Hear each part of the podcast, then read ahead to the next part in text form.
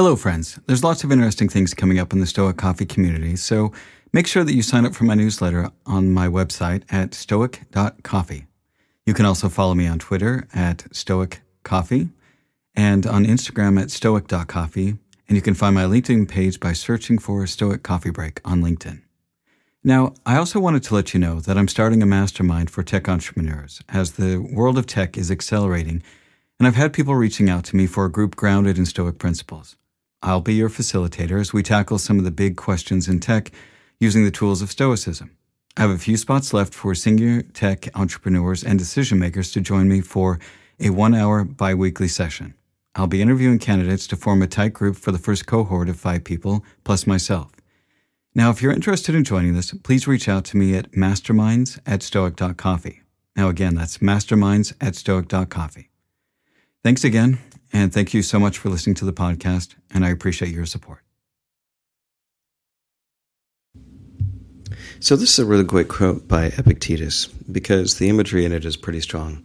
I think we've all been in a situation where we've been talking with somebody or we get into an argument with somebody and they basically dig their heels in and harden to stone.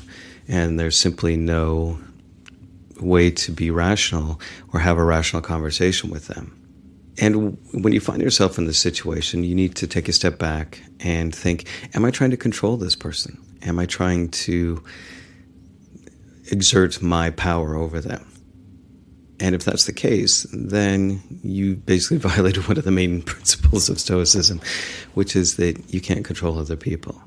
And if you're on the other side of that argument, if you dug your heels in, if you have basically hardened to stone, you need to think about if you're letting your emotions rule you in this case.